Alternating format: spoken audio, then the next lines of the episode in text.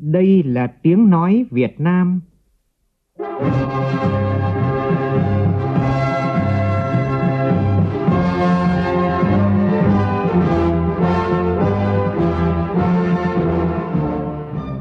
là tiếng nói Việt Nam, phát thanh từ Hà Nội, thủ đô nước Cộng hòa xã hội chủ nghĩa Việt Nam.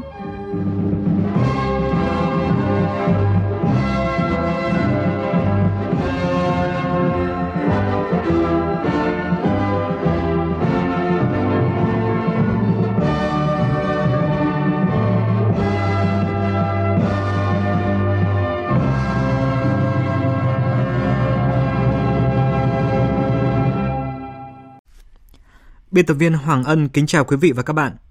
Mời quý vị cùng nghe chương trình Thời sự trưa của Đài tiếng nói Việt Nam với những nội dung chính sau đây.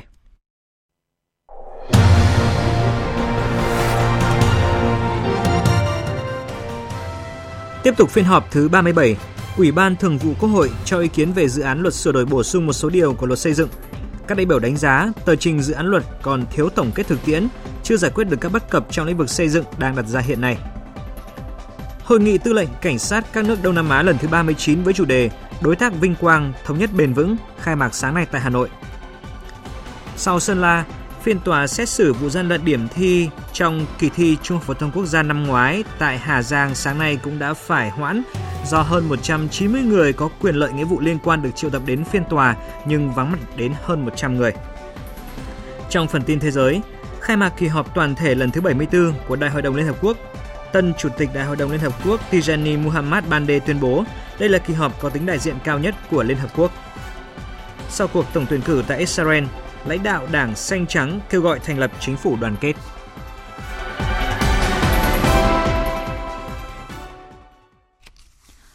Bây giờ là nội dung chi tiết. Sáng nay, trước phiên khai mạc Đại hội đại biểu toàn quốc Mặt trận Tổ quốc Việt Nam lần thứ 9, nhiệm kỳ 2019-2024, đoàn đại biểu dự đại hội do Bí thư Trung ương Đảng, Chủ tịch Ủy ban Trung ương Mặt trận Tổ quốc Việt Nam Trần Thanh Mẫn làm trưởng đoàn đã đặt vòng hoa vào lăng viếng Chủ tịch Hồ Chí Minh và dâng hương tưởng niệm canh hùng liệt sĩ tại đài tưởng niệm Bắc Sơn. Phóng viên Lại Hoa đưa tin đoàn đại biểu dự đại hội do Bí thư Trung ương Đảng, Chủ tịch Ủy ban Trung ương Mặt trận Tổ quốc Việt Nam Trần Thanh Mẫn làm trưởng đoàn đặt vòng hoa vào lăng viếng Chủ tịch Hồ Chí Minh. Đoàn đại biểu bày tỏ lòng biết ơn vô hạn, thành kính, tưởng nhớ công lao to lớn của Chủ tịch Hồ Chí Minh, lãnh tụ vĩ đại, người thầy kính yêu của Đảng, của dân tộc ta, người sáng lập mặt trận dân tộc thống nhất, suốt đời xây đắp khối đại đoàn kết toàn dân tộc và dành cả cuộc đời cho sự nghiệp đấu tranh giải phóng dân tộc, thống nhất đất nước, xây dựng Tổ quốc Việt Nam độc lập thống nhất. Cũng trong sáng nay, đoàn đã đến đặt vòng hoa và dâng hương tưởng niệm các anh hùng liệt sĩ đã hy sinh vì độc lập tự do của Tổ quốc. Theo chương trình chiều nay, các đại biểu dự khai mạc triển lãm trưng bày hình ảnh khối đại đoàn kết dân tộc và kết quả công tác mặt trận nhiệm kỳ 2014-2019. Trong phiên làm việc chiều nay, Đại hội thông qua chương trình và quy chế làm việc của Đại hội, Hiệp thương cử đoàn chủ tịch và đoàn thư ký của Đại hội, báo cáo kiểm điểm hoạt động của Ủy ban Trung ương, đoàn chủ tịch và ban thường trực Ủy ban Trung ương Mặt trận Tổ quốc Việt Nam khóa 8, nhiệm kỳ 2014-2019, thảo luận báo cáo kiểm điểm hoạt động của Ủy ban Trung ương, đoàn chủ tịch và Ban Thường trực Ủy ban Trung ương Mặt trận Tổ quốc Việt Nam khóa 8, nhiệm kỳ 2014-2019. Sáng nay, phiên họp thứ 37 Thường vụ Quốc hội cho ý kiến về dự án luật sửa đổi bổ sung một số điều của luật xây dựng. Theo đó, tờ trình dự án luật còn thiếu tổng kết thực tiễn, chưa giải quyết được các bất cập trong lĩnh vực xây dựng đang đặt ra hiện nay. Phóng viên Nguyên Nhung phản ánh. Sau khi nghe tờ trình do Bộ trưởng Bộ Xây dựng Phạm Hồng Hà trình bày, các thành viên Ủy ban Thường vụ Quốc hội cho rằng luật xây dựng là luật lớn, tác động liên quan đến nhiều luật, nhiều đối tượng, đến hoạt động kinh tế và toàn bộ nhân dân. Một số quy định trong luật hiện hành như quản lý trật tự xây dựng, thanh tra xây dựng, chất lượng công trình đang còn nhiều bất cập và gây bức xúc trong dư luận. Vì vậy, việc sửa đổi cần dựa trên báo cáo tổng kết và những nghiên cứu thấu đáo các bất cập này để có giải pháp sửa đổi phù hợp. Ông Nguyễn Hạnh Phúc, Tổng thư ký Quốc hội đánh giá cần có thời gian để việc xây dựng dự thảo luật được thấu đáo hoàn chỉnh hơn. Hiện nay rất nhiều công chương trình hiện nay mà sai phép vẫn tồn tại, không xử được, chỉ phạt tồn tại thôi. Những cái chung cư mặt đường bây giờ cái cơi nới thì luật này có có giải quyết được không? Đô thị bây giờ người ta quy hoạch xong rồi giải phóng mặt bằng sinh ra những nhà siêu mỏng thì cái luật này chúng ta có xử lý không cái thứ bốn là liên quan đến cái nhà tập mà nó quá đi hạn rồi bây giờ phải có cách nào đó để mà kiên quyết là phải tháo rỡ để mà di chuyển ngay. thì tôi cho những cái luật này chúng ta cũng phải giải quyết những tồn tại này các ý kiến tại phiên họp cũng đề nghị vấn đề thủ tục hành chính cấp phép xây dựng hiện nay còn kéo dài phức tạp, nhũng nhiễu. Vì vậy, việc sửa đổi luật cần quy định các điều khoản về cải cách, đơn giản hóa thủ tục hành chính để tháo gỡ vướng mắc trong môi trường xây dựng. Dự án luật cũng cần phải chú trọng tới các quy định thực hiện nhiệm vụ về quản lý nhà nước, đặc biệt là quy định liên quan đến chất lượng công trình, an toàn tính mạng, tài sản, bảo đảm hiệu quả sử dụng vốn, chống thất thoát lãng phí và phù hợp với tổng thể quy hoạch chung, đặc biệt là trách nhiệm quản lý giám sát. Bà Lê Thị Nga, chủ nhiệm Ủy ban Tư pháp của Quốc hội nêu rõ. Trong lĩnh vực xây dựng này thì ừ, đồng chí nào đã xây nhà thì biết đổ ra một hai cái đống cát ở trước cửa là có người đến ngay Thế nhưng cái công trình lớn như các đồng chí nói thì bây giờ cơ quan quản lý nhà nước ở đâu, những người có thẩm quyền ở đâu, khi thẩm quyền có nhưng trách nhiệm bây giờ như thế nào? Thì chúng tôi đề nghị là phải đánh giá rõ trong cái báo cáo tổng kết về công tác thanh tra, kiểm tra, xử lý vi phạm và trách nhiệm của các chủ thể. Trong đó trách nhiệm của chính quyền địa phương thì phải đánh giá kỹ. thì từ đó mới sửa các cái điều về quản lý nhà nước. Cũng trong sáng nay, Hội nghị tư lệnh cảnh sát các nước Đông Nam Á lần thứ 39, gọi tắt là ASEAN APOL, chính thức khai mạc tại Hà Nội. Đại tướng Tô Lâm, Ủy viên Bộ Chính trị, Bộ trưởng Bộ Công an, đại diện chính phủ Việt Nam tới dự và phát biểu khai mạc. Cùng dự có lãnh đạo các ban bộ ngành trung ương cùng hơn 300 đại biểu là các trưởng, phó trưởng đoàn và đại biểu 10 nước ASEAN, các nước đối tác, đối thoại, quan sát viên, đại diện Interpol, Hiệp hội ASEAN. Phản ánh của phóng viên Việt Cường. Phát biểu khai mạc hội nghị, Bộ trưởng Bộ Công an Tô Lâm nêu rõ, bên cạnh những thuận lợi, khu vực ASEAN cũng đang phải đối mặt với nhiều thách thức, trong đó có vấn đề an ninh trật tự. Diễn biến của tội phạm xuyên quốc gia trong khu vực nói chung và tại từng nước thành viên nói riêng vẫn rất phức tạp, chứa đựng nhiều yếu tố khó lường. Trong hoàn cảnh đó, vai trò của các cơ quan thực thi pháp luật của các nước ASEAN, trong đó có lực lượng cảnh sát của các nước là vô cùng quan trọng trong công tác phòng chống tội phạm, bảo đảm an ninh quốc gia và giữ gìn trật tự an toàn xã hội. Cảnh sát các nước cần tăng cường hợp tác trong chia sẻ thông tin về tội phạm xuyên quốc gia, hỗ trợ truy bắt các đối tượng truy nã bỏ trốn ra nước ngoài, thực hiện các chiến dịch, các chương trình đấu tranh với các loại tội phạm xuyên quốc gia, vận dụng linh hoạt các quy định của pháp luật để phối hợp trong điều tra khám phá các chuyên án, các vụ án có hiệu quả hơn. Để lực lượng cảnh sát các nước thành viên ASEAN-POL và các đối tác cần đạt được tiếng nói chung và có sự ủng hộ lẫn nhau tại các diễn đàn quốc tế khác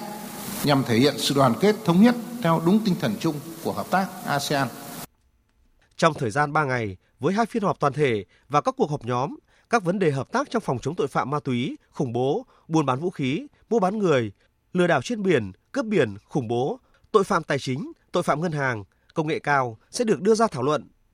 Hội nghị lần này cũng sẽ thống nhất việc bổ nhiệm giám đốc chương trình kế hoạch và giám đốc dịch vụ cảnh sát Ban thư ký ASEAN Pol nhiệm kỳ 2020-2021 và thống nhất thông qua tư cách quan sát viên ASEAN Pol theo đề nghị của Cảnh sát Quốc gia Pháp, Cảnh sát Hoàng gia Canada và đề nghị được nâng lên thành đối tác đối thoại từ Cơ quan Phòng chống tội phạm quốc gia Vương quốc Anh. Kết thúc hội nghị, Tư lệnh Cảnh sát 10 nước ASEAN sẽ ký kết thông báo chung của hội nghị ASEAN Pol lần thứ 39, khẳng định các nội dung hợp tác mà ASEAN Pol sẽ tập trung thực hiện trong năm 2020. Tại buổi họp báo thông tin về hội nghị tư lệnh cảnh sát các nước ASEAN ASEAN Pol diễn ra sáng nay tại Hà Nội, trả lời câu hỏi của phóng viên về việc cơ quan cảnh sát điều tra Bộ Công an phối hợp với các nước ASEAN Pol để truy bắt Bùi Quang Huy, tổng giám đốc Nhật Cường Mobile ra sao, Trung tướng Trần Văn Vệ, tránh văn phòng cơ quan cảnh sát điều tra Bộ Công an cho biết, cơ quan cảnh sát điều tra Bộ Công an đã ra quyết định truy nã trong nước và quốc tế, đề nghị Interpol truy nã và được Interpol đưa Bùi Quang Huy vào truy nã đỏ. Việt Nam cũng đã có đề nghị các nước ASEAN phối hợp để truy nã, nếu bắt được sẽ trao trả về Việt Nam. Sáng nay, Tòa án Nhân dân thành phố Hà Nội đã mở phiên tòa xét xử sơ thẩm vụ án cố ý làm trái quy định của nhà nước về quản lý kinh tế gây hậu quả nghiêm trọng xảy ra tại Bảo hiểm xã hội Việt Nam và công ty cho thuê Tài chính 2, viết tắt là ALC2, trực thuộc Ngân hàng Nông nghiệp và Phát triển Nông thôn Việt Nam Agribank. Cụ thể như sau. Trong vụ án này có 6 bị cáo ra hầu tòa. 5 bị cáo gồm Lê Bạch Hồng, nguyên Thứ trưởng Bộ Lao động Thương binh và Xã hội, nguyên Tổng Giám đốc Bảo hiểm xã hội Việt Nam, Nguyễn Huy Ban, nguyên Tổng Giám đốc Bảo hiểm xã hội Việt Nam, Nguyễn Phước Tường, nguyên trưởng ban kế hoạch tài chính, nay là vụ kế hoạch đầu tư kiêm kế toán trưởng Bảo hiểm xã hội Việt Nam. Hoàng Hà và Trần Tiến Vĩ đều là nguyên trưởng phòng kế hoạch tổng hợp Ban Kế hoạch Tài chính, nay là vụ kế hoạch đầu tư thuộc Bảo hiểm xã hội Việt Nam, cùng Viện Kiểm sát nhân dân tối cao bị truy tố. Xin lỗi quý vị và các bạn. Hoàng Hà và Trần Tiến Vĩ đều là nguyên trưởng phòng kế hoạch tổng hợp Ban Kế hoạch Tài chính, nay là vụ kế hoạch đầu tư thuộc Bảo hiểm xã hội Việt Nam, cùng bị Viện Kiểm sát Nhân dân tối cao truy tố về tội cố ý làm trái quy định của nhà nước về quản lý kinh tế gây hậu quả nghiêm trọng, theo quy định tại Điều 165 khoản 3 Bộ Luật Hình sự năm 1999. Riêng bị cáo Trần Thị Thanh Thủy, nguyên là chuyên viên, sau là phó trưởng phòng kế hoạch tổng hợp, ban kế hoạch tài chính, nay là vụ kế hoạch đầu tư thuộc Bảo hiểm xã hội Việt Nam, bị Viện Kiểm sát Nhân dân tối cao truy tố về tội thiếu trách nhiệm gây hậu quả nghiêm trọng, theo quy định tại Điều 285 khoản 2 Bộ Luật Hình sự năm 1999. Trong số các bị cáo, Lê Bạch Hồng bị Viện Kiểm sát xác định là đã ký và chỉ đạo thực hiện 3 hợp đồng cho công ty cho thuê tài chính 2 vay vốn đến nay không thu hồi được, gây thiệt hại cho nhà nước hơn 430 tỷ đồng. Bị cáo Nguyễn Huy Ban ký và chỉ đạo thực hiện 11 hợp đồng cho công ty thuê tài chính 2 vay 300 vay 630 tỷ đồng không đúng đối tượng, không đảm bảo nguyên tắc đầu tư quỹ bảo hiểm xã hội, gây thiệt hại cho nhà nước hơn 1.200 tỷ đồng. Dự kiến phiên tòa diễn ra trong vòng một tuần. Chuyển sang một vụ việc khác đang được dư luận quan tâm. Sáng nay, Tòa án Nhân dân tỉnh Hà Giang xét xử 5 bị cáo liên quan vụ gian lận thi cử trong kỳ thi Trung học phổ thông quốc gia năm ngoái, cũng như phiên tòa xét xử vụ án tương tự ở Sơn La do có quá nhiều người có trách nhiệm liên quan vắng mặt nên đại diện Viện Kiểm sát trong phiên tòa đã đề nghị hoãn phiên tòa. Chủ tọa phiên tòa là bà Vương Thị Thu Hà cho biết nhiều người làm chứng đã triệu tập hợp lệ nhưng vắng mặt không có lý do. Cụ thể đơn xin vắng mặt 60 người, vắng mặt không lý do 62 người. Đại diện Viện Kiểm sát cho rằng sự vắng mặt của các bị cáo sẽ ảnh hưởng đến kết quả nên đề nghị hoãn phiên tòa. Trước đó, cách đây 2 ngày, Tòa án dân tỉnh Sơn La xét xử sơ thẩm vụ án gian lận điểm thi Trung học phổ thông quốc gia 2018 tại tỉnh này. Tuy nhiên, rất nhiều người được xác định có quyền và nghĩa vụ liên quan hoặc người làm chứng bị triệu tập nhưng không đến tòa. Tòa đã triệu tập 43 người làm chứng, trong số này có 27 người là phụ huynh, người thân của thí sinh được nâng điểm. Tuy nhiên, khi thư ký điểm danh 12 người có mặt, 15 người có đơn xin xét xử vắng mặt, những người còn lại vắng mặt nhưng không có đơn. Sau đó, chủ tọa công bố quyết định hoãn phiên tòa vì 44 người có quyền và nghĩa vụ liên quan, 32 người làm chứng được triệu tập nhưng vắng mặt. Phiên tòa sẽ được mở lại vào ngày 15 tháng 10 tới tại Tòa án Nhân dân tỉnh Sơn La. Còn tại Hòa Bình, có thêm cán bộ đảng viên có con được nâng điểm trong kỳ thi năm ngoái bị kỷ luật. Cụ thể như sau. Ông Bùi Văn Trường, Phó Bí thư Thường trực, Chủ tịch Hội đồng Chủ tịch Ủy ban dân huyện Lạc Thủy, tỉnh Hòa Bình xác nhận đã xem xét kỷ luật 9 cán bộ, đảng viên có con được nâng khống điểm thi trong kỳ thi Trung học phổ thông quốc gia năm 2018. Những thí sinh là con các cán bộ này đã dùng điểm thi được nâng trái pháp luật để đăng ký xét tuyển đại học, vi phạm quy chế tuyển sinh. Những cán bộ có con trong diện này vi phạm quy định về trách nhiệm nêu gương cán bộ đảng viên do Trung ương ban hành, vì thế, Ủy ban Kiểm tra huyện Lạc Thủy yêu cầu các cấp thực hiện quy trình xem xét kỷ luật đảng với cán bộ, đảng viên. Như vậy, cho tới thời điểm này, Hòa Bình đã xem xét kỷ luật 28 cán bộ, đảng viên có con được nâng điểm trong kỳ thi Trung học phổ thông quốc gia năm 2018. Và tiếp ngay sau đây, chúng tôi xin chuyển đến quý vị một số thông tin về thời tiết. Thông tin thời tiết đáng chú ý đó là tình hình mưa lớn ở Trung Bộ, Tây Nguyên và Nam Bộ. Theo dự báo thì ngày và đêm hôm nay ở các tỉnh Phú Yên, Khánh Hòa, Ninh Thuận, Bình Thuận, khu vực Nam Tây Nguyên và Nam Bộ tiếp tục có mưa vừa mưa to, có nơi mưa rất to và rải rác có rông, với lượng mưa phổ biến từ 40 đến 80 mm trong 24 giờ, có nơi trên 150 mm. Thời gian xảy ra mưa lớn tập trung vào chiều và tối. Dự báo từ nay đến ngày 19 tháng 9 ở các tỉnh từ Thanh Hóa đến Nghệ An có mưa, mưa vừa. Các tỉnh từ Hà Tĩnh đến Quảng Trị mưa vừa, mưa to, có nơi mưa rất to cảnh báo nguy cơ xảy ra lũ cục bộ, lũ quét và sạt lở đất, ngập lụt ở vùng trũng các tỉnh Khánh Hòa, Ninh Thuận, Bình Thuận, Đắk Lắk, Đắk Nông, Lâm Đồng và các tỉnh miền Đông Nam Bộ. Trong mưa rông cần đề phòng xảy ra lốc xét và gió giật mạnh, cấp độ rủi ro thiên tai là cấp 1.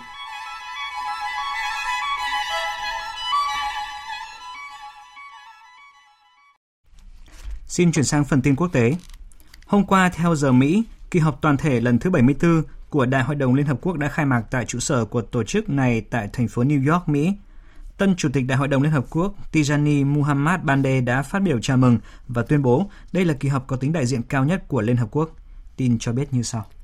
Trong bài phát biểu khai mạc, Chủ tịch Muhammad Bande nhấn mạnh, trong kỳ họp lần này, Liên Hợp Quốc sẽ nỗ lực thực hiện các mục tiêu phát triển bền vững, yêu cầu tập trung hành động theo chủ đề được chọn cho năm nay, đó là thúc đẩy các nỗ lực đa phương trong xóa đói giảm nghèo, giáo dục chất lượng, đấu tranh chống biến đổi khí hậu, đặc biệt trong bối cảnh Liên Hợp Quốc đang chuẩn bị kỷ niệm 75 năm ngày thành lập. Trên cương vị mới, Ông Muhammad Bande cam kết sẽ hết sức chú ý thực hiện hiệu quả chức trách được giao và triển khai những nhiệm vụ ưu tiên được đưa ra khi ứng cử, đó là ủng hộ hòa bình và an ninh, hợp tác với Hội đồng Bảo an, Ban Thư ký Liên Hợp Quốc để đảm bảo tính chất ngăn ngừa trong hành động, hơn là chỉ hành động khi đã xảy ra xung đột. Chủ tịch Đại hội đồng Liên Hợp Quốc cũng khẳng định sẽ thúc đẩy hệ thống phát hiện và cảnh báo sớm, cũng như nâng cao vai trò trung gian, đưa ra sáng kiến giải pháp hòa bình trong các cuộc xung đột – Dự kiến trong khuôn khổ kỳ họp 74 của Đại hội đồng năm nay sẽ diễn ra các sự kiện lớn như hội nghị thượng đỉnh về khí hậu và cuộc gặp cấp cao về y tế. Kết quả thăm dò sau bầu cử quốc hội tại Israel cho thấy không có đảng phái nào giành thắng lợi rõ ràng đứng ra thành lập chính phủ. Nếu các kết quả thăm dò sát với thực tế, cả Thủ tướng Benjamin Netanyahu và lãnh đạo đảng Xanh Trắng Benny Gantz đều có thể phải đối mặt với các cuộc đàm phán khó khăn để thành lập chính phủ liên minh. Biên tập viên Phạm Hà thông tin. Khảo sát của kênh truyền hình TV Israel cho thấy, đảng Likud của Thủ tướng Netanyahu nhận được 31 đến 33 ghế so với mức 32 đến 34 ghế cho đảng Trung tả xanh trắng của cựu tham mưu trưởng Benny Gantz. Nếu không có sự ủng hộ của đảng Israel Betanu, đảng Likud chỉ có sự ủng hộ của 57 nghị sĩ trong một liên minh cánh hữu. Trong khi đó, đảng xanh trắng khó xây dựng được một liên minh trung tả nhiều hơn 59 ghế, đều không đủ 61 ghế đa số trong Quốc hội 120 ghế. Các nhà bình luận trên truyền hình cho rằng với kết quả như hiện nay thì ông Netanyahu thua, nhưng ông Benny Gantz cũng không thắng. Trong khi đó, đảng Israel Bentanu dự đoán nhận được 8 đến 10 ghế, cho thấy cựu Bộ trưởng Quốc phòng Avigor Lieberman sẽ có vai trò quyết định là người lập vua. Thủ tướng Israel Benjamin Netanyahu không đưa ra tuyên bố chiến thắng hay thừa nhận thất bại. Ông cho biết sẽ đợi kết quả chính thức và hướng đến việc thành lập một chính phủ mạnh mẽ, đáp ứng nguyện vọng của nhiều người dân Israel. Chúng ta vẫn đang chờ đợi kết quả thực sự, nhưng có một điều rõ ràng đó là Israel đang đứng trước ngã ba lịch sử với những cơ hội cũng như thách thức. Mối đe dọa hiện hữu từ Iran và các đồng minh của Iran buộc chúng ta phải chiến đấu không sợ hãi, thúc đẩy kế hoạch hợp tác với Tổng thống Mỹ Donald Trump về một tương lai của Israel. Do đó, Israel cần một chính phủ vững mạnh, ổn định, một chính phủ với cam kết Israel là quốc gia của người Do Thái.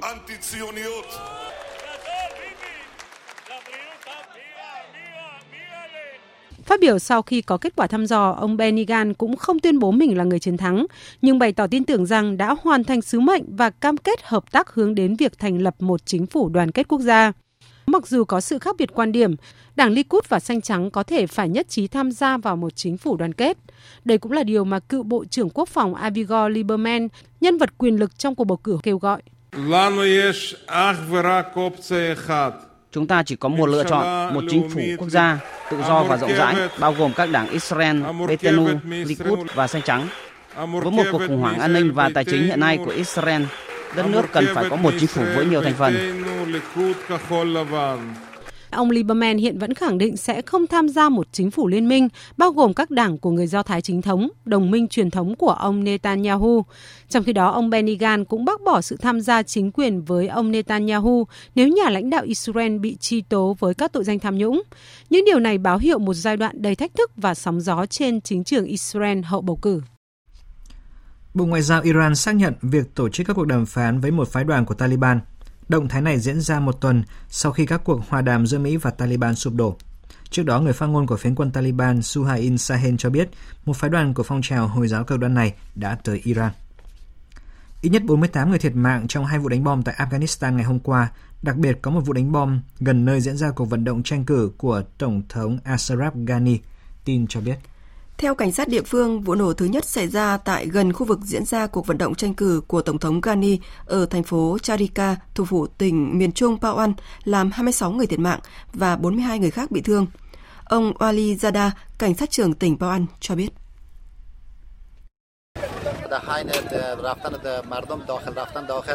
Khi mọi người đang qua chốt an ninh để kiểm tra thì có một người đàn ông đi xe máy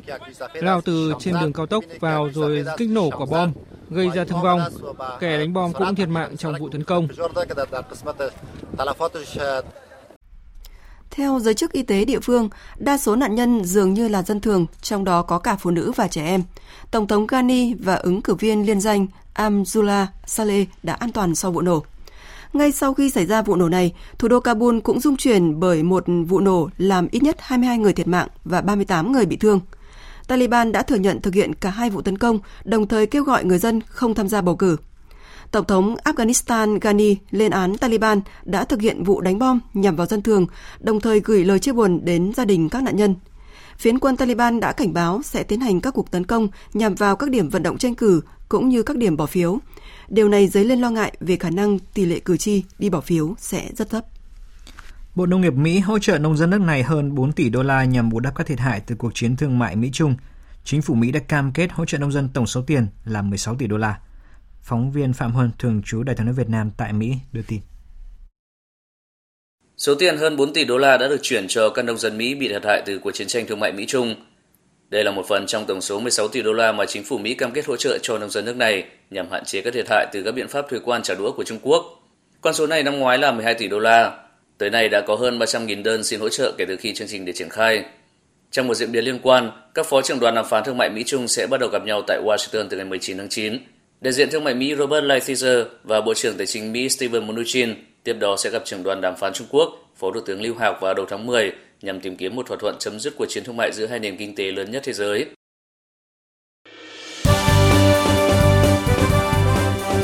Thời sự tiếng nói Việt Nam. Thông tin nhanh. Bình luận sâu. Tương tác đa chiều.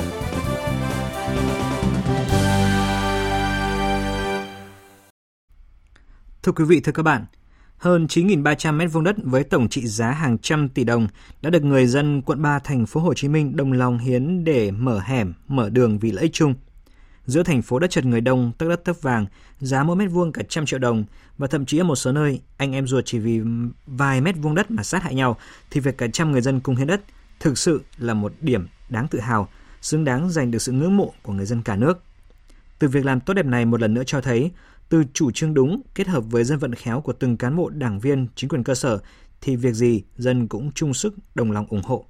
Mục tiêu điểm hôm nay, biên tập viên Đài tiếng nói Việt Nam đề cập cụ thể. Kính chào quý vị và các bạn. Người dân ở làng quê hiến cả trăm mét vuông đất, chúng ta cũng đã được nghe thấy, nhìn thấy và trân quý trước tấm lòng của họ. Nhưng ở đây là một quận trung tâm thành phố sôi động nhất cả nước, nơi mà mỗi mét vuông đất giá trị cả trăm triệu đồng – mà hàng trăm người dân sẵn sàng hiến cả nghìn mét vuông đất thì thực sự khiến nhiều người bất ngờ và thán phục.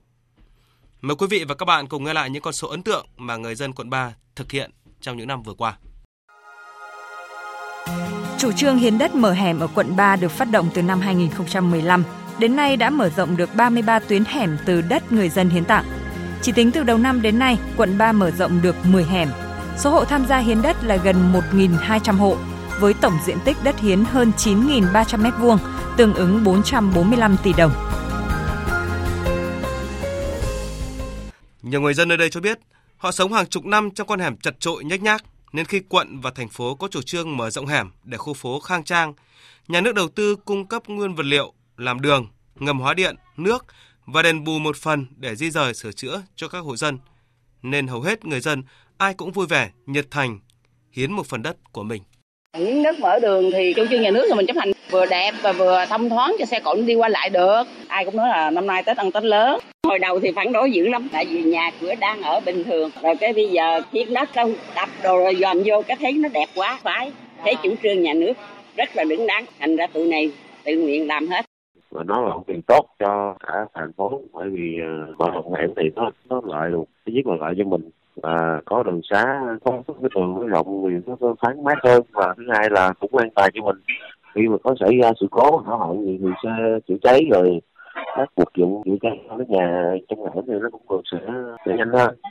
Là người có nhiều năm hoạt động trong công tác mặt trận, ông Nguyễn Túc, Hội đồng Tư vấn Văn hóa Giáo dục của Ủy ban Trung ương Mặt trận Tổ quốc Việt Nam cho rằng, hành động này của nhân dân quận 3 thể hiện tinh thần của người dân Nam Bộ nói chung, luôn tiên phong đi đầu. Trước kia trong kháng chiến, là thành đồng đi trước về sau.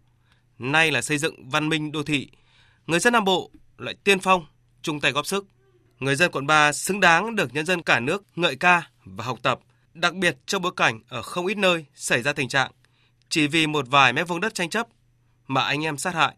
bố con bất hòa. Nó cũng cho thấy chủ trương đúng của cấp ủy, của chính quyền, thực sự vì dân sẽ luôn nhận được sự ủng hộ và hưởng ứng của nhân dân. Sự việc hiến đất đó dẫn ra ở trong cái bối cảnh mà chuyện xảy ra ở Thu Thiêm đã làm cho cả nước cũng đau lòng. Cũng là đất, nhưng mà nếu mà cái chủ trương đường lối chính sách của thành ủy không đúng, thực hiện không tốt, thì nó dẫn đến vấn đề bất hòa, thậm chí đi đến tranh chấp gay gắt. Nhưng mà có chủ trương chính sách đúng, thì rất sẵn sàng ủng hộ vì lợi ích không phải chỉ của riêng họ mà vì lợi ích chung. Ở đây cũng phải kể đến công sức của chính quyền và các tổ chức đoàn thể của quận 3 khi kiên trì cả chục năm trời đi thuyết phục, vận động từng hộ dân để có kết quả ngoài mong đợi như vậy. Điều này càng ý nghĩa nhiều hơn trong bối cảnh hiện nay khi không ít nơi công tác dân vận chưa thực sự gần dân, sát dân và hiểu dân. Thưa ông Nguyễn Túc, thành công ở quận 3 cho chính quyền nhiều cấp, nhiều bài học đó là bài học kiên trì vận động dân theo phương châm sát dân gần dân hiểu dân và tức học của dân. Và thứ ba những cái gì mà dân tức là đề xuất ra hợp lý thì chúng ta phải chấp nhận. Chỉ trên cơ sở chúng ta hiểu dân hiểu được nguyện vọng của dân và đáp ứng được nguyện vọng đó thì dứt khoát chúng ta sẽ thành công. Trở lại câu chuyện hàng trăm người dân quận 3 hiến hàng nghìn mét vuông đất vàng để mở đường mở hẻm, nó cho thấy cái tốt, sự tử tế luôn hiện hiện xung quanh cuộc sống chúng ta. Vấn đề đặt ra, làm sao để khơi gợi lòng trắc ẩn, sự tử tế trong mỗi con người, để sự tử tế đó được lan tỏa và nhân lên. Ông Nguyễn Túc cho rằng dân ta có một tinh thần yêu nước cực kỳ tốt. Trong cái cuộc xây dựng chủ nghĩa xã hội không hiếm những cái gương sáng và vì lợi ích chung sẵn sàng dẹp cái riêng đi để cái chung đó được thực hiện và được sáng tỏa. Tôi nghĩ rằng nếu mà đảng ta, đặc biệt là những đồng chí có chức có quyền, mà đặt cái lợi ích chung lên trên hết, đặt cái lợi ích của dân tộc là cao hơn hết, thì chắc rằng công cuộc xây dựng bảo vệ tổ quốc xã hội chủ nghĩa của chúng ta sẽ có bước phát triển nhanh hơn nữa. Đấy là cái điều mà tôi cho rằng chắc chắn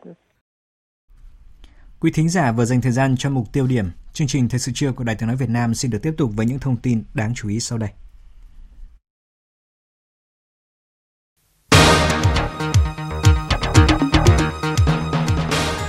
Trưởng Ban tuyên giáo Trung ương Võ Văn Thưởng thăm và làm việc tại Kazakhstan.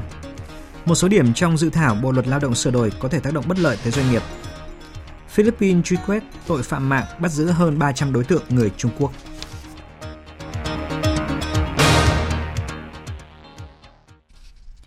Trong 3 ngày vừa qua, đoàn đại biểu Đảng ta do Ủy viên Bộ Chính trị, Bí thư Trung ương Đảng, trưởng ban tuyên giáo Trung ương Võ Văn Thưởng dẫn đầu có chuyến thăm và làm việc tại Cộng hòa Kazakhstan.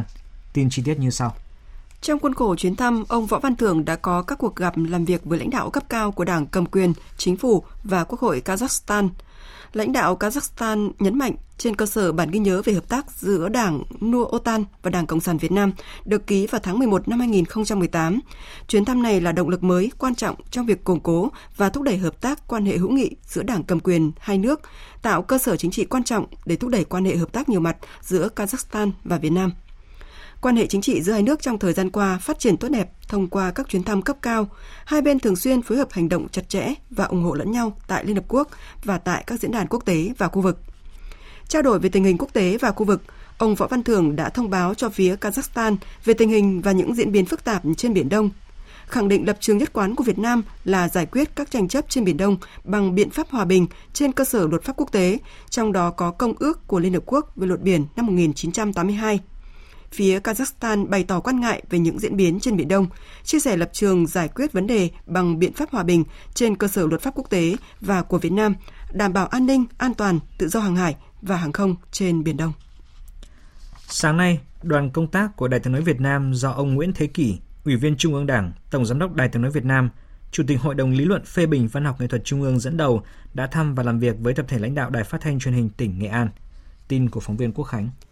Tổng Giám đốc Đài Tiếng Nói Việt Nam đánh giá cao sự phối hợp rất tốt của Đài Phát thanh Truyền hình tỉnh Nghệ An với Đài Tiếng Nói Việt Nam trong chương trình đặc biệt cầu phát thanh truyền hình Muôn vàn tình thương yêu tại điểm cầu Nghệ An nhân kỷ niệm 50 năm Bác đi xa, 50 năm toàn Đảng, toàn dân và toàn quân ta thực hiện di trúc của người.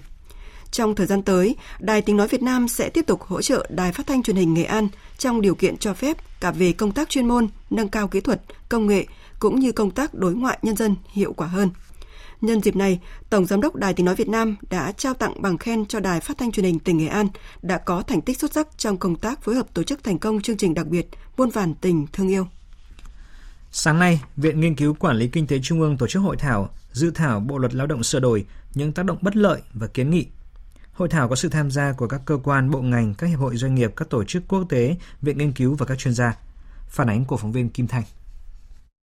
Tại hội thảo, các đại biểu đã đề cập đến 8 vấn đề trong dự thảo Bộ luật Lao động sửa đổi, có thể có tác động bất lợi cho doanh nghiệp, đó là thời giờ làm thêm và cách tính lương làm thêm giờ, tiền lương, thời giờ làm việc bình thường, hợp đồng lao động, kỷ luật lao động, đình công, tổ chức đại diện của người lao động tại cơ sở, một số vấn đề khác như lao động nước ngoài, lao động nữ, lao động trẻ em, vân vân bà Trần Thị Lan Anh, Phó Tổng Thư ký Phòng Thương mại và Công nghiệp Việt Nam VCCI cho rằng, trong các quy định mới của dự thảo, một số quy định nếu được áp dụng sẽ tác động không nhỏ tới nền kinh tế nói chung, cũng như lợi ích của người lao động và doanh nghiệp nói riêng, như không thay đổi trần làm thêm giờ, trả lương lũy tiến làm thêm giờ, cắt giảm thời giờ làm thêm tiêu chuẩn. Và những ý kiến này đưa ra mục đích là để cho các uh, cộng đồng cũng như là các chuyên gia cũng như là ban giám khảo ủy ban kinh tế xã hội quốc bộ và bộ lao động thương binh xã hội có thể nghiên cứu và cân nhắc xem tại thời điểm này thì những cái ý kiến của chúng tôi đã phù hợp hay chưa. Và chúng tôi nhắc lại là cái mục đích của chúng tôi là vì cái năng lực cạnh tranh quốc gia trong bối cảnh cạnh tranh mới trong thời kỳ ờ, sắp tới khi mà chúng ta phải cạnh tranh với các thị trường trong nước ở các thị trường ờ, ở trong khu vực cũng như là quốc tế. Đại diện các doanh nghiệp cũng cho rằng với xu thế giảm giờ làm việc bình thường, giới hạn thời gian làm thêm và tăng lương lũy tiến giờ làm thêm có thể gây thiệt hại cho doanh nghiệp cũng như bất ổn cho hoạt động sản xuất. Khi áp lực quá lớn, doanh nghiệp có vốn đầu tư nước ngoài có thể chuyển nhà máy sang quốc gia khác khiến kinh doanh quốc gia giảm đi, kéo theo chuỗi doanh nghiệp cung ứng cũng bị ảnh hưởng lớn, không còn khả năng duy trì hoạt động. Bà Lý Kim Chi, Chủ tịch Hội Lương thực và Thực phẩm Thành phố Hồ Chí Minh nêu ý kiến trong những cái bất cập mà từ nãy giờ chúng ta phân tích, rất nhiều vấn đề. Tôi nghĩ rằng là các hiệp hội ngành nghề của Việt Nam mình trong cái lúc này, thời gian cũng không còn bao lâu nữa. Các hiệp hội ngành nghề cũng xin được cùng với viện kinh tế là dứt khoát phải làm những cái kiến nghị như thế nào đó để xin điều chỉnh sửa đổi một số cái bất cập này trước khi luật ban hành. Để đảm bảo khi luật ban hành đi vào đời sống hài hòa lợi ích phát triển kinh tế xã hội Dự kiến ngày 20 tháng 9 tới, Ban soạn thảo Bộ luật Lao động sửa đổi sẽ trình Ủy ban Thường vụ Quốc hội, sau đó sẽ chính thức trình tại Quốc hội vào tháng 10 năm 2019. Bộ Kế hoạch Đầu tư vừa lấy ý kiến ba bộ là Tài chính, Xây dựng, Tài nguyên và Môi trường về đề xuất vay 17 triệu đô la Mỹ vốn ODA để chống ngập đô thị tại thành phố Hồ Chí Minh. Thông qua dự án này, thành phố Hồ Chí Minh sẽ lắp đặt hệ thống cảnh báo hiện đại, xây dựng các trạm khí tượng thủy văn, mô hình dự báo, hệ thống cơ sở dữ liệu truyền tin cảnh báo cho khu vực dân sinh, hạ lưu sông Sài Gòn, Đồng Nai, xây dựng và nâng cao thể chế cho các cơ quan quản lý để ra quyết định vận hành, duy tu bảo dưỡng hệ thống phòng chống ngập và thoát nước cho thành phố Hồ Chí Minh. Vốn đầu tư dự án được thành phố Hồ Chí Minh đề xuất khoảng 19 triệu đô la Mỹ, tương đương với hơn 440 tỷ đồng. Trong đó vốn vay ODA từ chính phủ Đan Mạch 17 triệu đô la Mỹ, vốn đối ứng trong nước là 2 triệu đô la Mỹ, dự kiến được thực hiện từ năm 2020 đến năm 2023. Thời gian qua, dù thành phố Hồ Chí Minh đã thuê siêu máy bơm chống ngập cho một số khu vực đô thị, nhưng những cơn mưa lớn kéo dài trong nhiều giờ vẫn làm nhiều khu vực của thành phố bị ngập sâu. Trong khi đó, Văn phòng Ủy ban nhân dân thành phố Hồ Chí Minh vừa cho biết, nhằm đẩy nhanh tiến độ triển khai dự án chống ngập 10.000 tỷ đồng, Phó Chủ tịch Ủy ban nhân dân thành phố Võ Văn Hoan giao Ủy ban nhân dân huyện Bình Chánh chủ trì phối hợp với các cơ quan đơn vị liên quan tuyên truyền vận động thuyết phục các hộ dân trước đây đã thống nhất chủ trương di rời, hiến đất bàn giao mặt bằng cho nhà nước mở đường giao thông, không khiếu kiện đối với phần đất đã hiến dành cho nhà nước, tạo điều kiện thuận lợi để nhà đầu tư tiếp tục triển khai công trình theo đúng tiến độ. Ủy ban nhân dân thành phố Hồ Chí Minh cũng yêu cầu công ty cổ phần đầu tư xây dựng Trung Nam phối hợp với đơn vị tư vấn khẩn trương hoàn thiện đề cương quản lý vận hành dự án theo đúng chỉ đạo của Ủy ban nhân dân thành phố và trình Ủy ban nhân dân thành phố trong tháng 9 này. Sáng nay tại khu di tích Hoàng Thành Thăng Long Hà Nội, Bộ Công Thương tổ chức lễ tôn vinh sản phẩm công nghiệp nông thôn tiêu biểu cấp quốc gia và khai mạc triển lãm hội trợ hàng công nghiệp nông thôn tiêu biểu năm 2019. Phóng viên Trần Long thông tin. Đây là sự kiện được Bộ Công Thương tổ chức 2 năm một lần nhằm phát hiện và tôn vinh các sản phẩm có chất lượng, có giá trị sử dụng cao, có tiềm năng phát triển sản xuất, mở rộng thị trường, đáp ứng thị hiếu của người tiêu dùng trong và ngoài nước để có kế hoạch hỗ trợ phát triển sản xuất và xúc tiến thương mại, góp phần thúc đẩy phát triển công nghiệp nông thôn. Thứ trưởng Bộ Công Thương Cao Quốc Hưng cho biết, năm nay có hơn 50 tỉnh, thành phố trực thuộc Trung ương gửi đăng ký các sản phẩm và kết quả có 110 sản phẩm được Hội đồng Bình chọn báo cáo Bộ Công Thương công nhận là sản phẩm công nghiệp nông thôn tiêu biểu cấp quốc gia. Các cơ sở nông thôn và các doanh nghiệp có sản phẩm được công nhận sẽ được hưởng các quyền lợi như được phép in hoặc dán nhãn logo của chương trình bình chọn sản phẩm công nghiệp nông thôn tiêu biểu cấp quốc gia trên sản phẩm hoặc bao bì của sản phẩm được công nhận được cung cấp thông tin, tư vấn, hướng dẫn tiếp cận các chính sách ưu đãi, hỗ trợ của nhà nước, ưu tiên xét hỗ trợ từ nguồn kinh phí khuyến công quốc gia và kinh phí khuyến công của địa phương để đào tạo nghề, hỗ trợ chuyển giao công nghệ, ứng dụng máy móc thiết bị tiên tiến vào sản xuất, xúc tiến thương mại và các hoạt động đưa vào tiêu thụ trong các chuỗi sản phẩm khác. Đêm qua, một vụ tai nạn giao thông nghiêm trọng đã xảy ra trên tuyến đường Trần Tất Văn, quận Kiến An, thành phố Hải Phòng, khiến hai người tử vong tại chỗ. Tin của Vũ Miền, phóng viên Đài tiếng nói Việt Nam thường trú tại khu vực Đông Bắc. Vụ tai nạn xảy ra hơn 22 giờ đêm qua ngay trước số nhà 450 đường Trần Tất Văn, phường Tràng Minh, quận Kiến An, thành phố Hải Phòng. Nhân chứng tại hiện trường cho biết, hai xe máy di chuyển với tốc độ cao đã đâm trực diện vào nhau, khiến hai thanh niên tử vong tại chỗ, hai thanh niên khác bị thương và được đưa đi cấp cứu tại bệnh viện quận Kiến An, Hải Phòng. Sau đó một trường hợp bị thương nặng đã được chuyển lên bệnh viện Việt Tiệp, Hải Phòng để chữa trị. Ông Phạm Đức Tám, Chủ tịch Ủy ban dân phường Tràng Minh cho biết, tuyến đường Trần Tất Văn đang thi công, các biển cảnh báo giới hạn tốc độ mới được lắp cách đây vài ngày. Bốn công dân này không thuộc địa bàn, nhưng mà hiện nay là phường Tràng Minh chỉ làm nhiệm vụ là giữ nguyên hiện trường và cấp cứu người kết hợp với công an quận. Hiện nay hồ sơ tai nạn nghiêm trọng là hoàn toàn là công an quận xử lý. Còn tại Đồng Nai, sáng nay đã xảy ra tình trạng kẹt xe kéo dài nhiều cây số trên quốc lộ 51, đoạn qua địa phận thành phố Biên Hòa do một vụ va chạm giao thông. Tin của Xuân Lượng, phóng viên Đài tiếng nói Việt Nam thường trú tại thành phố Hồ Chí Minh. Khoảng 6 giờ sáng cùng ngày xảy ra một vụ va chạm giao thông giữa xe ben và xe 4 chỗ chạy cùng chiều trên quốc lộ 51, đoạn qua ngã ba Bến Gỗ, phường An Hòa, thành phố Biên Hòa, tỉnh Đồng Nai. Vụ va chạm khiến hai ô tô dính chặt vào nhau, ô tô 4 chỗ hư hỏng nặng. Do tai nạn xảy ra vào giờ cao điểm buổi sáng nên đã xảy ra tình trạng kẹt xe kéo dài nhiều cây số trên quốc lộ 51 hướng Long Thành về Biên Hòa. Một số tài xế cùng người dân đã chủ động xuống đường điều tiết phân luồng trong lúc chưa có mặt lực lượng chức năng. Đáng nói đến gần 10 giờ sáng sau gần 3 giờ xảy ra tai nạn, tình trạng kẹt xe vẫn tiếp diễn và không có lực lượng cảnh sát giao thông đến hiện trường điều tiết giao thông giải quyết vụ việc. Anh Phan Văn Đăng, một tài xế cho biết. À, tôi là tài xế mà đi ờ, di chuyển vào lúc sáng mà từ ờ, cổng 11 cho đến ngã tư Vũng Tàu à, cái lượng xe là rất là đông di chuyển chậm rất là khó từ sáng sớm giờ luôn chưa có thấy lực lượng chức năng điều tiết phân luồng rồi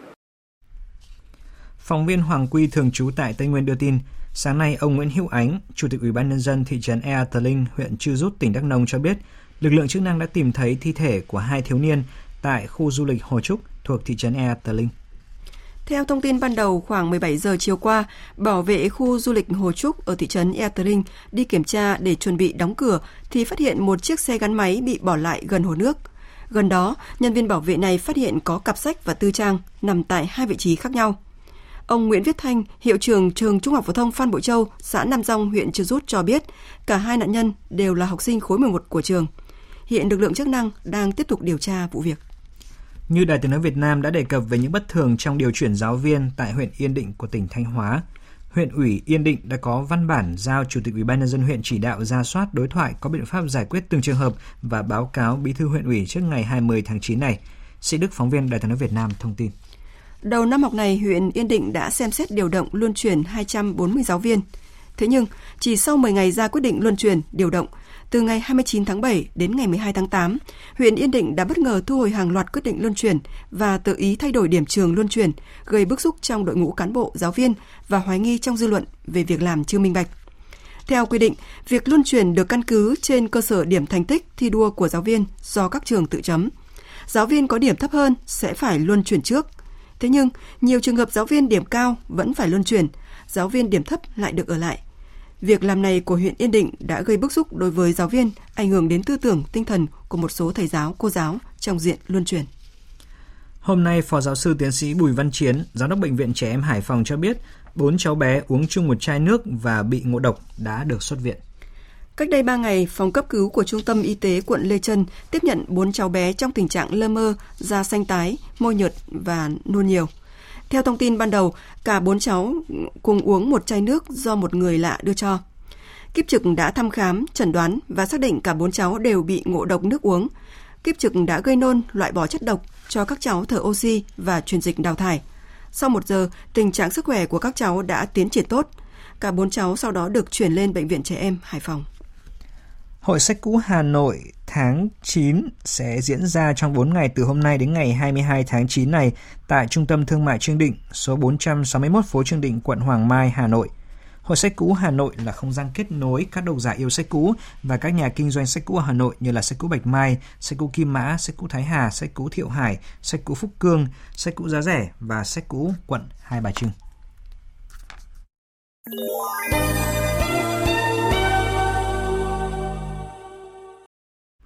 Chính quyền Iran vừa lên tiếng thừa nhận nước này đang giam giữ ba công dân Australia bị tình nghi hoạt động gián điệp cho nước khác. Động thái mới của Iran được cho là sẽ đẩy thêm căng thẳng trong quan hệ giữa quốc gia Hồi giáo này với các nước phương Tây vốn đang rất nóng trong thời gian gần đây. Phóng viên Hữu Tiến thường trú tại Australia đưa tin.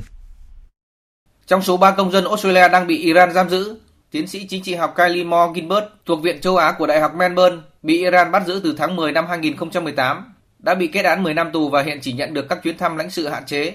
Trong khi đó, các blogger du lịch Furkin và King mới bị lực lượng an ninh Iran bắt giữ vào tháng 7 vừa qua khi đang điều khiển thiết bị bay không người lái gần khu vực quân sự Jarut của Iran. Tuyên bố của Iran đánh dấu căng thẳng mới nhất trong quan hệ của Iran với Australia và các nước phương Tây, trong bối cảnh quan hệ giữa quốc gia Hồi giáo này với Mỹ đang trở nên hết sức căng thẳng. Sau khi Mỹ cáo buộc Iran đứng sau hai vụ tấn công nhằm vào các nhà máy lọc dầu tại Ả Rập Xê Út vừa qua, chính phủ Australia tuần trước tuyên bố sẽ nỗ lực đàm phán để Iran trả tự do cho ba công dân của nước này đồng thời đảm bảo hỗ trợ lãnh sự đối với gia đình các công dân đang bị Iran giam giữ. Truyền thông Australia cũng cho biết, ngoài ba công dân nước này đang bị Iran giam giữ tại nhà tù Evin, một công dân Australia gốc Iran khác là nhà nhân khẩu học Meymanat Hossein Chavosi cũng thuộc trường đại học Melbourne, hiện không được phép rời Iran do bị cáo buộc tìm cách xâm nhập vào các tổ chức của nước này. Thưa quý vị, Vụ máy bay không người lái tấn công cơ sở lọc dầu lớn nhất thế giới ở Ả Rập Xê Út vào cuối tuần qua đã làm tê liệt một phần năng lực sản xuất của quốc gia xuất khẩu dầu lớn nhất thế giới. Câu hỏi đặt ra đó là liệu biến cố này có đặt an ninh dầu mỏ thế giới đối mặt với nguy cơ mới hay không? Biên tập viên Đại tiếng nói Việt Nam thông tin. Ả Rập Xê Út sáng nay tuyên bố sẽ khôi phục sản lượng dầu bị mất vào cuối tháng này và đảm bảo nguồn cung cho các khách hàng như mức trước khi xảy ra vụ tấn công bằng cách sử dụng kho dự trữ còn khá lớn.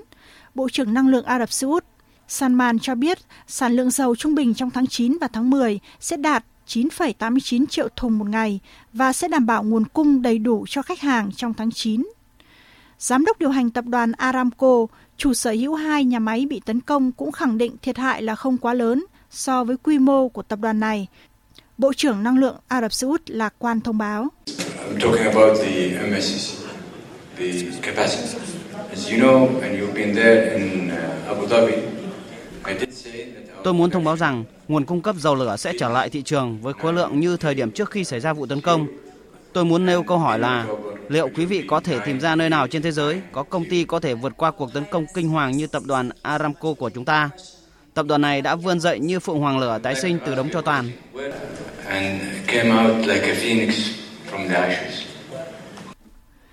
Ả Rập Xê Út cho biết nguồn cung cho các khách hàng châu Á, vốn tiêu thụ hơn 70% tổng xuất khẩu dầu thô của nước này, sẽ vẫn ổn định.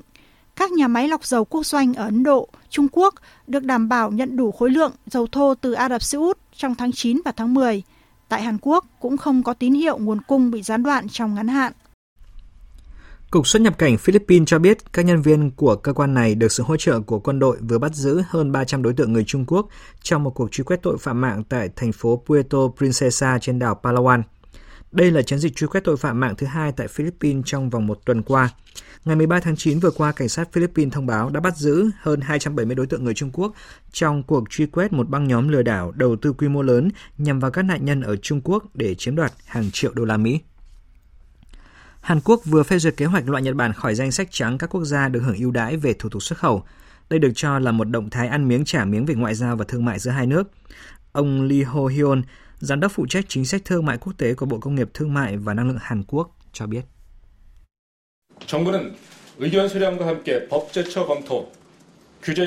Sau khi tiến hành khảo sát ý kiến người dân và xem xét các quy định pháp luật cùng với các sửa đổi cần thiết khác,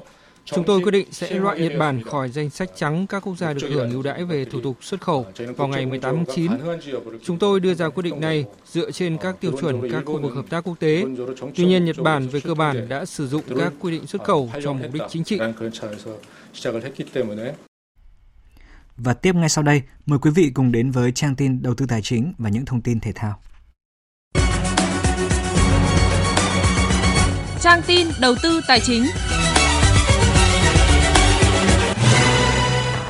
Thưa quý vị và các bạn, sáng nay, giá vàng Doji tại Hà Nội niêm yết ở mức mua vào là 41 triệu 450 nghìn đồng một lượng và bán ra 41 triệu 750 nghìn đồng một lượng. Giá vàng dòng thăng long của công ty Bảo Tín Minh Châu niêm yết ở mức mua vào là 41 triệu 200 nghìn đồng một lượng và bán ra là 42 triệu 100 nghìn đồng một lượng. Trên thị trường thế giới, giá vàng giao ngay ở mức 1.500,88 đô la Mỹ một ounce, tăng 2,56 đô la Mỹ một ounce so với phiên hôm qua. Ngân hàng Nhà nước công bố tỷ giá trung tâm hôm nay ở mức 23.135 đồng một đô la.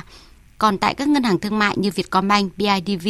niêm yết quanh mức 23.180 đồng và 23.300 đồng tương ứng giá mua và bán, tăng 25 đồng ở cả hai chiều so với phiên trước. Sau đề xuất mua lại phần vốn do các cổ đông ngoài nhà nước nắm giữ tại Tổng công ty Cảng hàng không Việt Nam ACV của Bộ Giao thông Vận tải, Ủy ban Quản lý vốn nhà nước đã đề nghị tạm hoãn thoái vốn tại doanh nghiệp này trong giai đoạn trước năm 2020 vì cho rằng hoạt động của ACV sau cổ phần hóa đã xuất hiện những khó khăn vướng mắc trong quản lý vận hành khai thác các khu bay.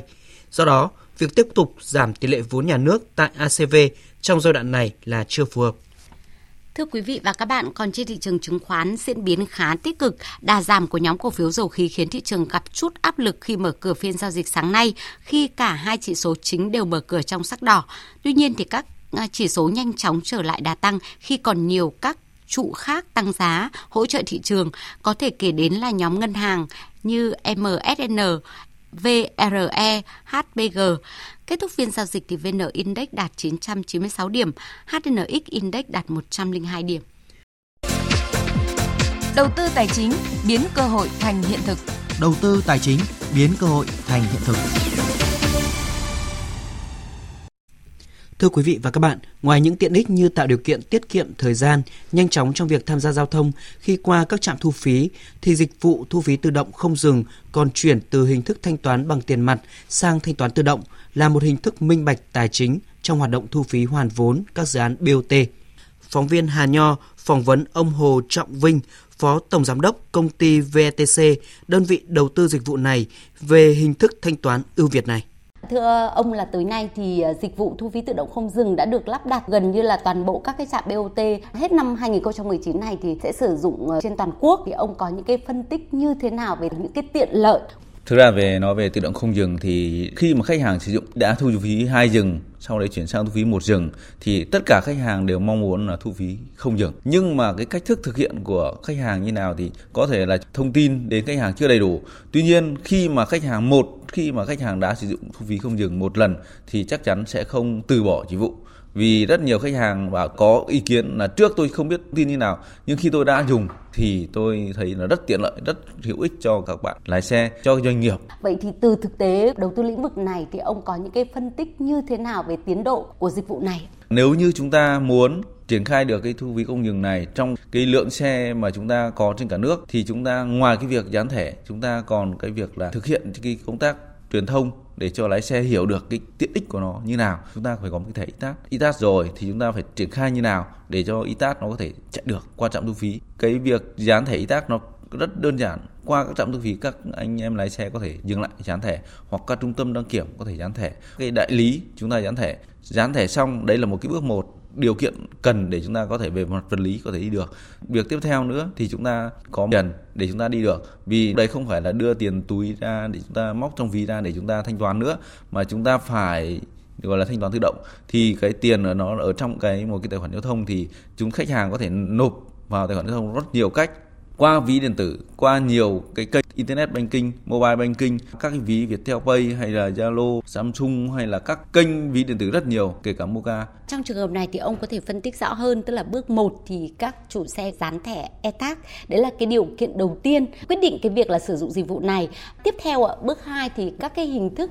nạp thẻ hoặc thanh toán như thế nào sau đó sau khi khách hàng đã có cái thẻ e vào đấy, giống như tôi vừa nói, thì là cái phần mà thanh toán được, thì chúng ta sẽ có nhiều cách thì chúng ta có thể thông qua các kênh ví điện tử, tài khoản ngân hàng, internet banking hay mobile banking. Nhưng mà thực hiện thao tác online, giống như kênh của BNB chúng ta có thể nộp bất kỳ lúc nào. Nếu khách hàng có một tài khoản ngân hàng, chúng ta nộp vào tài khoản giao thông, rất thuận tiện và rất dễ dàng. Bây giờ ví dụ tôi nói, khách hàng có thể thử một lần. Sau khi đã đi được một lần thì khách hàng sẽ cảm nhận được. Vâng ạ, xin cảm ơn ông ạ.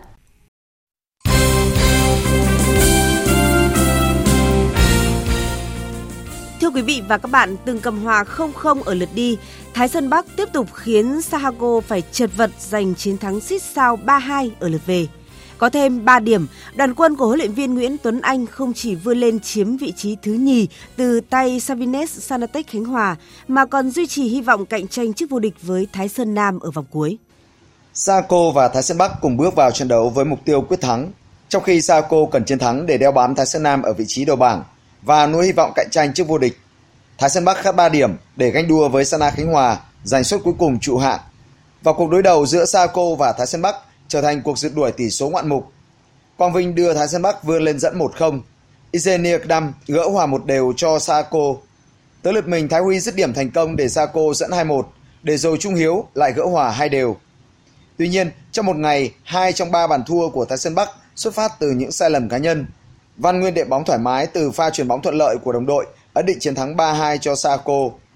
Giải thích về thất bại của đội bóng, huấn luyện viên Huỳnh Bá Tuấn cho rằng Thái Sơn Bắc xứng đáng giành một điểm, nhưng sự non yếu kinh nghiệm về thi đấu khiến các học trò liên tiếp mắc sai lầm. Chắc chắn là đó là cái mà sự va chạm và kinh nghiệm ừ, cầu thủ tôi đa phần là trẻ rồi ở Hà Nội đội tôi là chỉ ờ, tập luyện thời gian chuẩn bị rồi không có đối tượng để cọ sát vào đây thì ờ, thời gian cọ sát thi đấu tại giao hữu ờ, có ba trận thôi cho nên là cái mà cầu thủ trẻ thì qua từng ngày thì các cầu thủ trẻ tương đối tiến bộ nhưng tôi nghĩ là chưa đủ. Ở vòng cuối Thái Sơn Nam sẽ gặp Tân Hiệp Hưng vừa có trận thắng đầu tiên ở lượt về. Còn Saco chỉ phải đối đầu với Quảng Nam đang đứng cuối bảng. Còn trong trận đấu muộn nhất của vòng 9 giải bóng đá nữ vô địch quốc gia Cúp Thái Sơn Bắc 2019 diễn ra vào chiều qua tại Hà Nam, câu lạc bộ Thành phố Hồ Chí Minh 1 khẳng định sức mạnh qua chiến thắng 3-0 trước Hà Nội. Các bàn thắng của Thành phố Hồ Chí Minh 1 được ghi do công của Hoài Lương, Tuyết Ngân và Bích Thùy. Lúc này Thành phố Hồ Chí Minh 1 bứt phá trên bảng xếp hạng với 6 điểm, nhiều hơn hai đội theo sau là Than khoáng sản Việt Nam và Phong Phú Hà Nam. Xin được chuyển sang những tin đáng chú ý khác. Hôm qua tại thành phố Hồ Chí Minh, giải điền kinh vô địch quốc gia 2019 đã ghi nhận hàng loạt kỷ lục mới. Ở nội dung 20 km đi bộ nam, vận động viên Thành Ngưng đã vượt qua chính mình để thiết lập nên kỷ lục quốc gia mới với thành tích là 1 giờ 36 phút 08 giây. Còn ở hố nhảy xa nam, Nguyễn Tấn Trọng đạt thành tích 7m98, phá kỷ lục 7m89 mà đạt anh Bùi Văn Đông lập nên cách đây 2 năm. Tại đường chạy chung kết 4 x 100m tiếp sức nam, đoàn công an nhân dân lập kỷ lục quốc gia với 40 giây 44 vượt qua kỷ lục cũ được thiết lập cách đây 7 năm. Ở chung kết các nội dung khác, Lê Tú Trinh và ba đồng đội ở tổ tiếp sức nữ Thành phố Hồ Chí Minh đoạt huy chương vàng trên đường chạy 4 x 100m. Vận động viên Nguyễn Thị Huyền về nhất đường đua 400m rào nữ, trong khi đó Quách Công Lịch giành huy chương vàng ở cự ly 400m rào nam. Dương Văn Thái đoạt huy chương vàng 800m nam và Khuất Phương Anh đoạt huy chương vàng ở nội dung 800m nữ. Quý vị và các bạn thân mến, đêm qua 18 tháng 9 đã diễn ra loạt trận đấu tại các bảng E, F, G, H Champions League. Bất ngờ đã xảy ra khi hai đội bóng Anh là Liverpool và Chelsea đều nhận thất bại. Trong trận đấu của bảng E diễn ra trên sân Sao Paulo, đương kim vô địch Liverpool đã khởi đầu không suôn sẻ khi đụng Napoli. Câu lạc bộ Liverpool chủ động chơi tấn công trong khi Napoli chọn lối chơi phòng ngự phản công. Mọi chuyện chỉ được giải quyết trong khoảng 10 phút cuối của trận đấu. Phút thứ 81, đội bóng đến từ nước Anh bị thổi phạt và tiền đạo người Bỉ Didier Masten hạ thủ thành Drian ghi bàn mở tỷ số cho Napoli.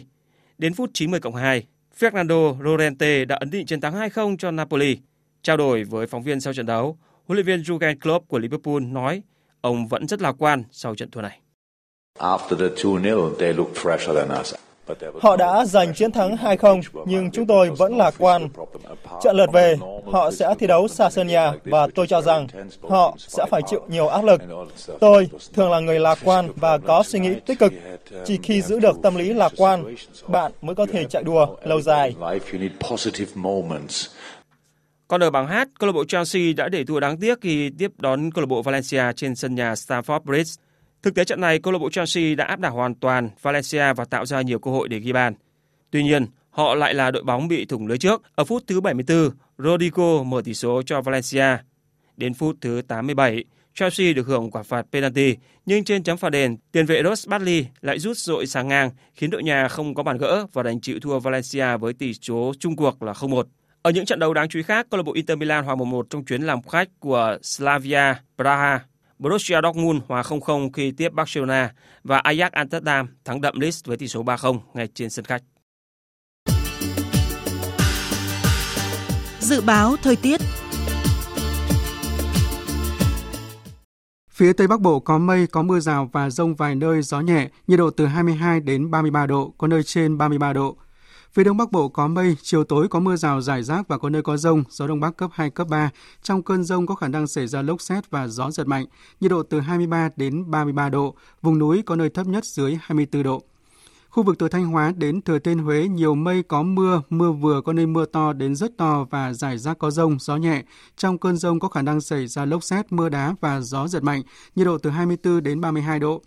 Khu vực ven biển từ Đà Nẵng đến Bình Thuận, phía Bắc có mây, có mưa rào và rông vài nơi. Phía Nam, từ Phú Yên đến Bình Thuận, nhiều mây, có mưa vừa, mưa to, có nơi mưa rất to và rải rác có rông. Gió Tây đến Tây Nam cấp 2, cấp 3. Trong cơn rông có khả năng xảy ra lốc xét, mưa đá và gió giật mạnh. Nhiệt độ từ 23 đến 32 độ. Tây Nguyên nhiều mây, có mưa rào và rải rác có rông. Riêng phía Nam có mưa vừa, mưa to, có nơi mưa rất to. Gió Tây Nam cấp 2, cấp 3. Trong cơn rông có khả năng xảy ra lốc xét và gió giật mạnh. Nhiệt độ từ 20 đến 30 độ, có nơi trên 30 độ. Nam Bộ nhiều mây, có mưa vừa, mưa to, có nơi mưa rất to và rải rác có rông, gió Tây Nam cấp 2, cấp 3, nhiệt độ từ 23 đến 31 độ.